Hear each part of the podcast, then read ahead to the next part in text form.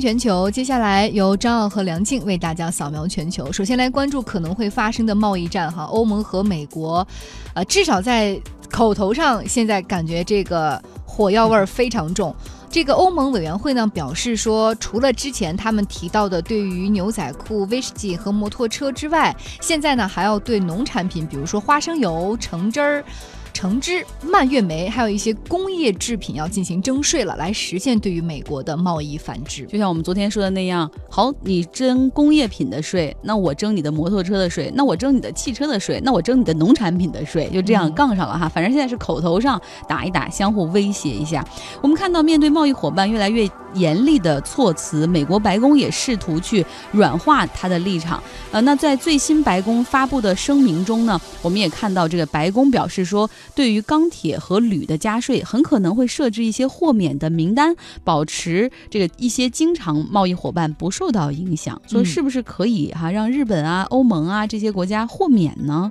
不知道，那你到底针对的是谁？那不被豁免的人，不是也还会跟你进行反制吗？对，那继续还是来关注美国的情况，来关注控枪。佛罗里达州校园枪击案之后呢，在于民众的压力之下，佛罗里达州议会投票通过加强持枪。限制的立法，将合法持枪的年龄由之前的十八岁提高到现在的二十一岁。另外，在购买手枪的时候。需要至少三天的等待期。嗯，大家别以为这真的是加强控枪，其实并没有。我们都说过，这一次校园枪击案的核心是步枪。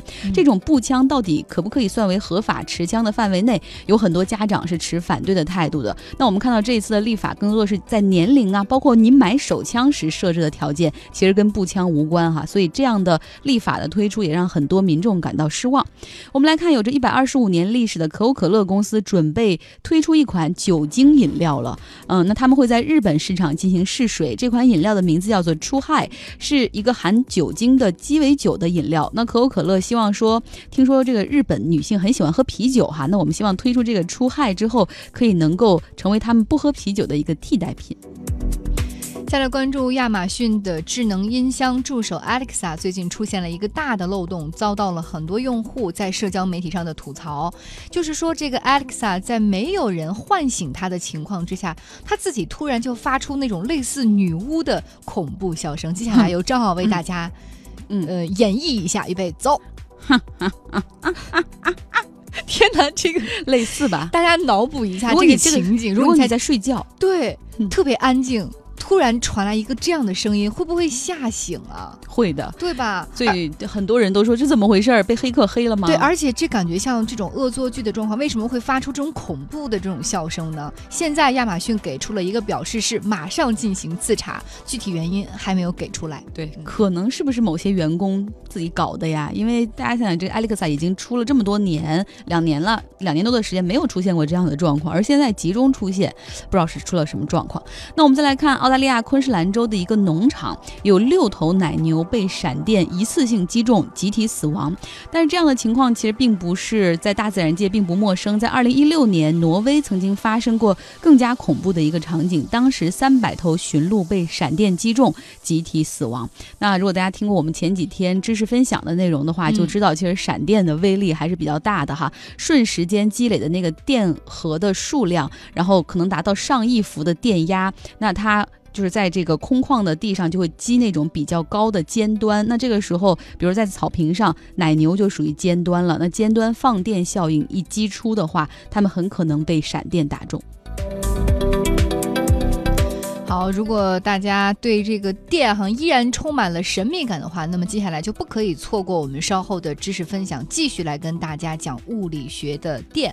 之前呢，我们讲了电磁感应，并且也讲到了这个发电机的原理，并且还跟大家分享了交流电、直流电、爱迪生、特斯拉、静电和闪电，包括富兰克林曾经发明这个避雷针，并且做那个风筝实验哈。他当时就首先提出了正电和负电的原理。嗯，那今天。今天呢我们要继续来连线人大附中的物理老师李永乐，他的本科是北大物理系，研究生是清华大学电子工程系的。好像电我们讲的差不多了哈，所以今天希望跟李老师再探讨一个电的另外一个应用，叫做传感器。我们生活中存在一个问题啊，就是进行测量啊。那么我们以前有很多测量的仪器，比如说尺子比如说水银温度计这些东西。但是呢，人们发现了电之后，才发现呢，电这个物质啊是最容易进行测量的，因为它非常方便存储。而且呢，我们通过电表，比如说电压表啊、电流表啊这些东西，非常容易把电信号呢进行测量。所以，如果我们把生活中的一些物理量转化成电信号进行测量的话，非常方便。所以呢，人们在这个领域里就做了很多的拓展，啊，把很多的物理量转化成电信号，然后再进行测量。这样一来，就给我们生活中提供了很多的方便。那我们生活中呢，有很多的测量仪器，现在基本上都变成了电学制的，啊，用这种方法进行测量，比以前那种方法呢，精度更高，而且速度又快。比如说我们的温度计就是这样，我们以前经常会使用这种呃水银温度计，现在我们可以用这种呃手持式的那种手枪式的温度计，啊，就是照你的脑门照一下就知道你的温度，就非常快。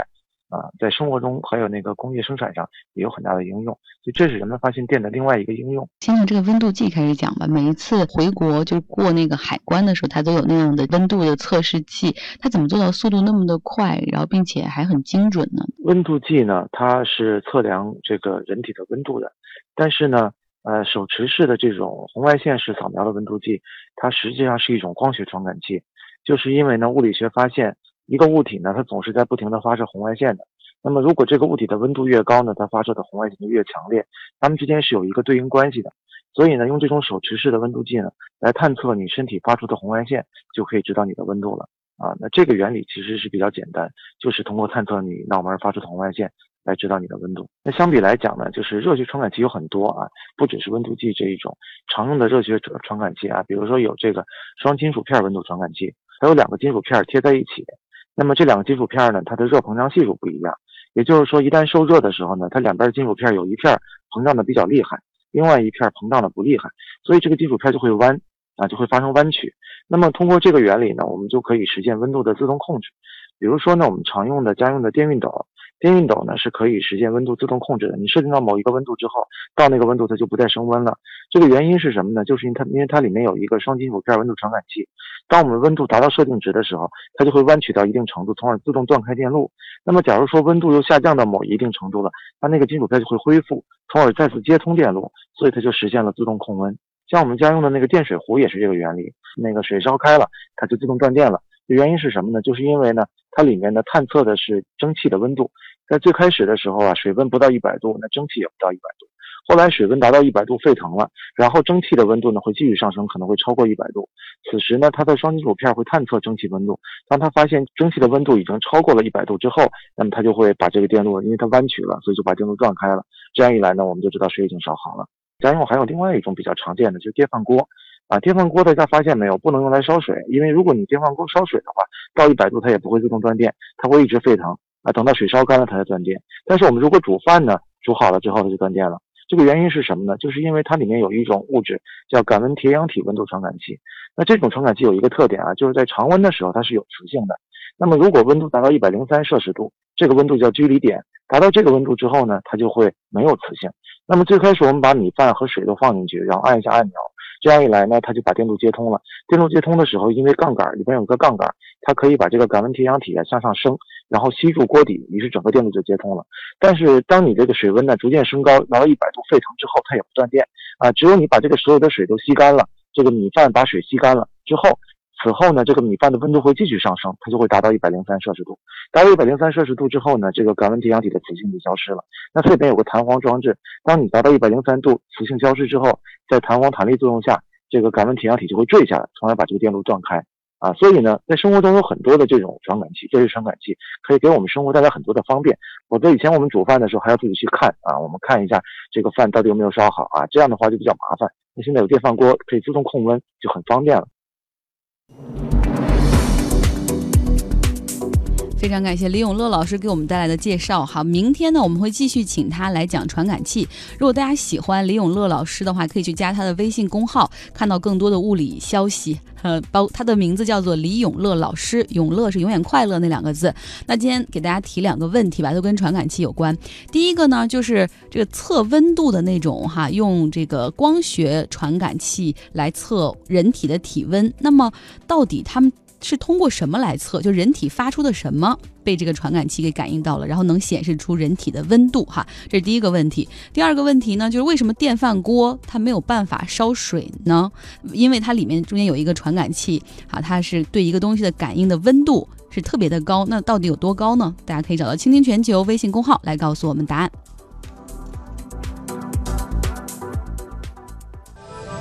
Welcome aboard. We are taking you to the billions. 亿万富翁的秘密，分享他们的习惯与原则，财富和人生。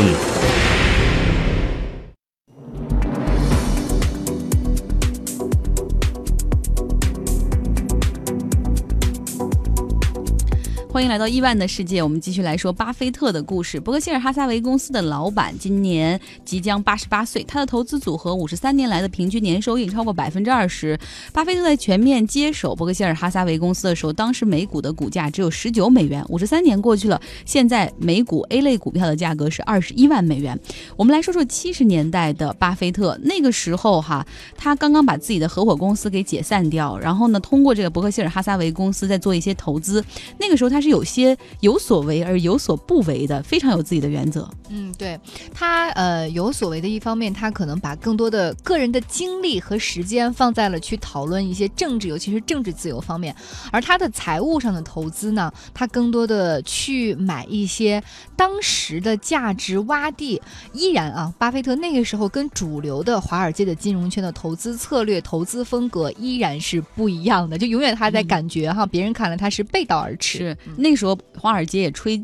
吹起了一股就是喜欢好像电子啊高科技的感觉，在那个年代的高科技哈，比如说施乐，施乐实际上就是一个打印机的公司，柯达哈，宝利来听起来都差不多对吧？然后另外还有做直销的雅芳，他们是属于在销售模式上创新，还有就是德州仪器这样的公司的组合，很多人把他们称为漂亮五十，就有五十只差不多这样的股票，那个时候就他们永远都在涨，你买他们任何一只都是安全，绝对安全的。而那个时候巴菲特呢，他不看好漂亮五零，那他的钱呢也在做着投资，他选择放到更稳妥、更安全、然后更稳健的这个债券上哈，然后以看观察其他的这个机会。漂亮五零不是巴菲特的喜好，他呢依然还是按照自己以前的投资逻辑去找那种价值洼地，比如说他买进了当时的加州水利服务公司、呃史密斯菲尔德公民银行、信托公司、通用汽车，就是看上去比较老旧的那种哈。就像比如我们现在告诉你，你去买工商银行，然后你去买中石化，好多人就会说它盘子那么大，炒不起来。其实就跟巴菲特买的东西原道理是一样的，但是这些公司实际上业绩很不错，而且它市盈率没有那么的高。只不过它不是新兴的一类资产的类别哈。巴菲特还是愿意就是说我不管你新或旧，我只看你是不是属于我认为的这个价值洼地。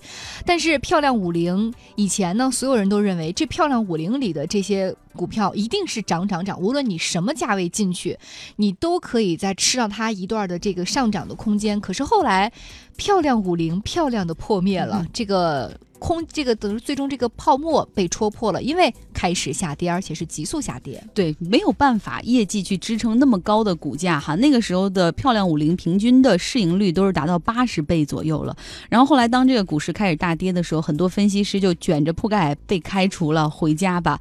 然后呢，也很多上市公司就看着自己的股票市值蒸发了一半，其实那是市值合理的回归。对。而我们看看，在一九七三年的时候，伯克希尔哈撒韦公司的股票业绩，大家就能够看到。其实巴菲特真的时候，趁的那个时候抄了很多传统公司的底哈。嗯，之前不是说了吗？巴菲特一直在告诉他的投资者说，当别人恐惧的时候，你要贪婪。这个时候，巴菲特认准了机会，开始贪婪的在这个股票市场上像扫货一样。那个时候，我看到有人就是形容他买股票那个势头，就好像是你特别有钱，然后跑进了一家超市里，所有东西你都买得起，然后就使劲往这个篮子里装装装。那他买了什么呢？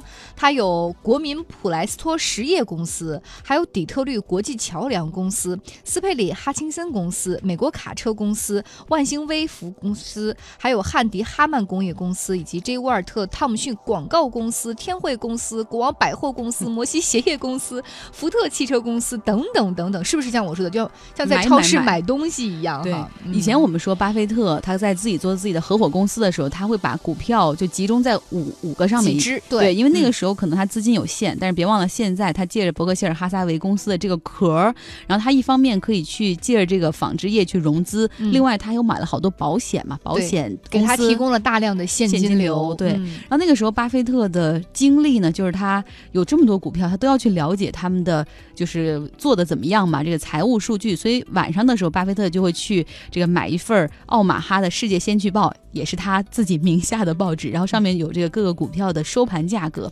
然后他晚上再回家读一大堆的年报，然后去看这些财务的数据，朝九晚五的工作，但他始终处于一个清醒的状态，只不过对自己的孩子好像不是很上心哈。对，没办法嘛，毕竟他的精力还是有限还是在赚钱上面。他对于赚钱有这种近乎于痴迷的状态，所以对家人的这种冷落也可以理解了哈。但是呢，我们看到，呃，对于巴菲特而言，他还是非常关心他自己现在已经控股的伯克希尔哈撒韦公司。之前我们说，他把一小点点的钱给这家公司，让他去做他的老本行纺织业。另外呢，往这个壳里装了很多的资产，比如说保险，比如说信托，比如说其他他买进的股票。另外就是他在这个时候开始发优先债券了，因为这样他又能有更多的方式、更多的钱去融资、去买买买。对，而且这样嗯的成本，大家都知道，债券的成本其实是比较低的嘛，那个利息是比较低的。然后，但是呢，他是以这个伯克希尔哈撒韦公司的这个名义出去融资，然后比如融了两千四百万美元，其中呢，这个伯克希尔哈撒韦公司就是投入纺织的可能只有很少一部分，大部分还是让巴菲特去拿去投资别的了。这个时候呢，其实巴菲特的投资才能已经被很多人给看到了。像有一个管理养老基金的一家公司叫 FMC，他们就说巴菲特，你能不能做我们的幕后军师哈，给我们提供一些政策建议，或者我们应该买什么？然后巴菲特就在背后默默的给他经营了五年之后，这个 FMC 公司所管理的证券投资的。总价值增长了百分之五十一，而期间那五年道琼斯指数只涨了百分之三。就是说，凡是真正认识到巴菲特投资才能的人，并且很好的利用了他这份才能的人，都得到了非常可观的回报。是嗯明天呢，我们要继续来讲巴菲特，这个时候会讲他跟另外一位女性非常良好的友谊，以及包括他所投资的这位女性所持有的报纸《华盛顿邮报》。好，接下来要 Music of the Day，我们来听一首歌曲吧。这首歌曲的名字叫做《Way Down We Go》。We get what we deserve. Oh, we get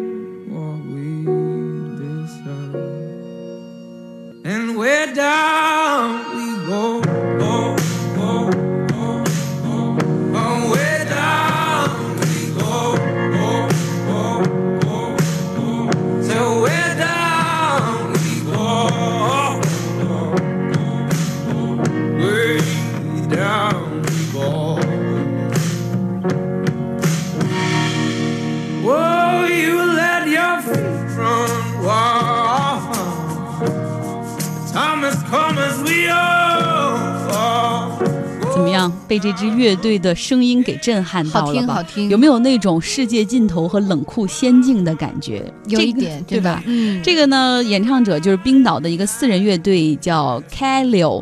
他们的音乐风格非常的宽哈，什么都是，比如说摇滚、蓝调、乡村或者本土的民谣都唱过。主唱的嗓音非常的特别，温柔中带着嘶哑。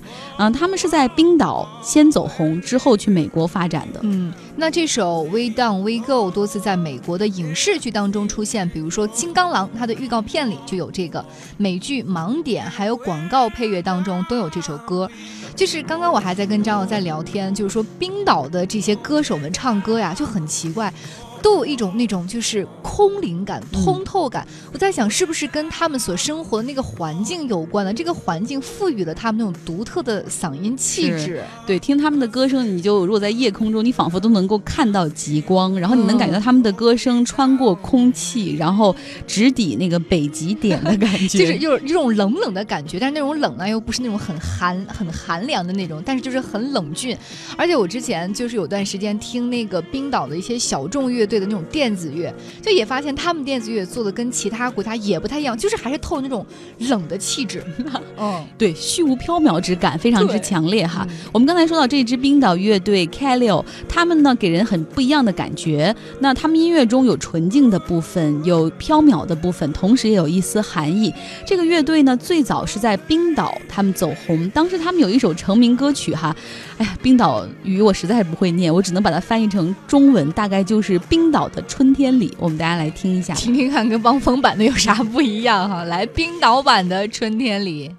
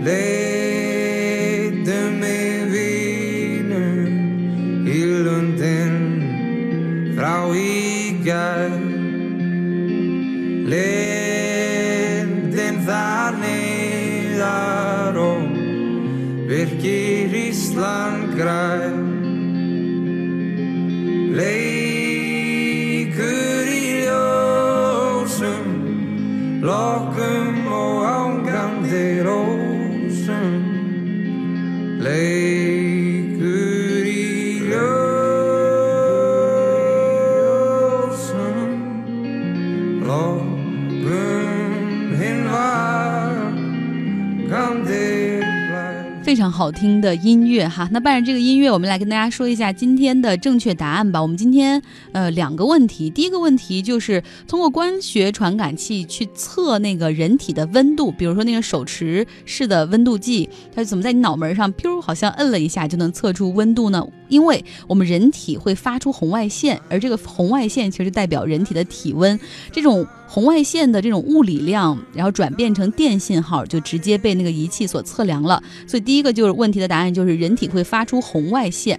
那另外一个问题呢，就是为什么电饭锅不能烧水？因为电饭锅里面的那个传感器。啊，它是为了能够让这个米饭能够做熟嘛，因为它是主要是烧米饭用的，所以它一定是当这个电饭锅里的水被吸干之后，米饭的温度到达了一百零三度，那水的沸点是一百度，所以这个时候你是怎么样用电饭锅烧水，它都不会自己断电的，主要是因为那个传感器的问题。好，我们选三位获奖听众：杨洋、游泳的扇贝和 DF 一百。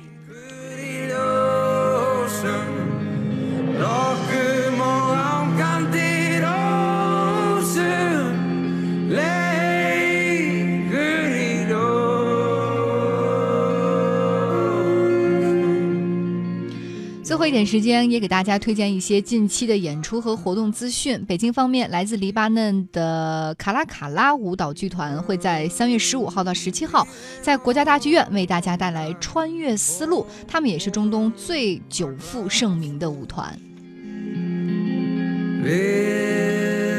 好，那今天呢，我们就让大家多听一下这个冰岛的私人乐队 Kaleo 他们的这首歌曲《冰岛语的冰岛春天里》。嗯，并且要再次在节目当中，呃，祝贺所有的女性朋友们哈，节日快乐！别忘了，不光我们今天要发声、要表态，日后的每一天，我们都要活出独立、精彩的自己。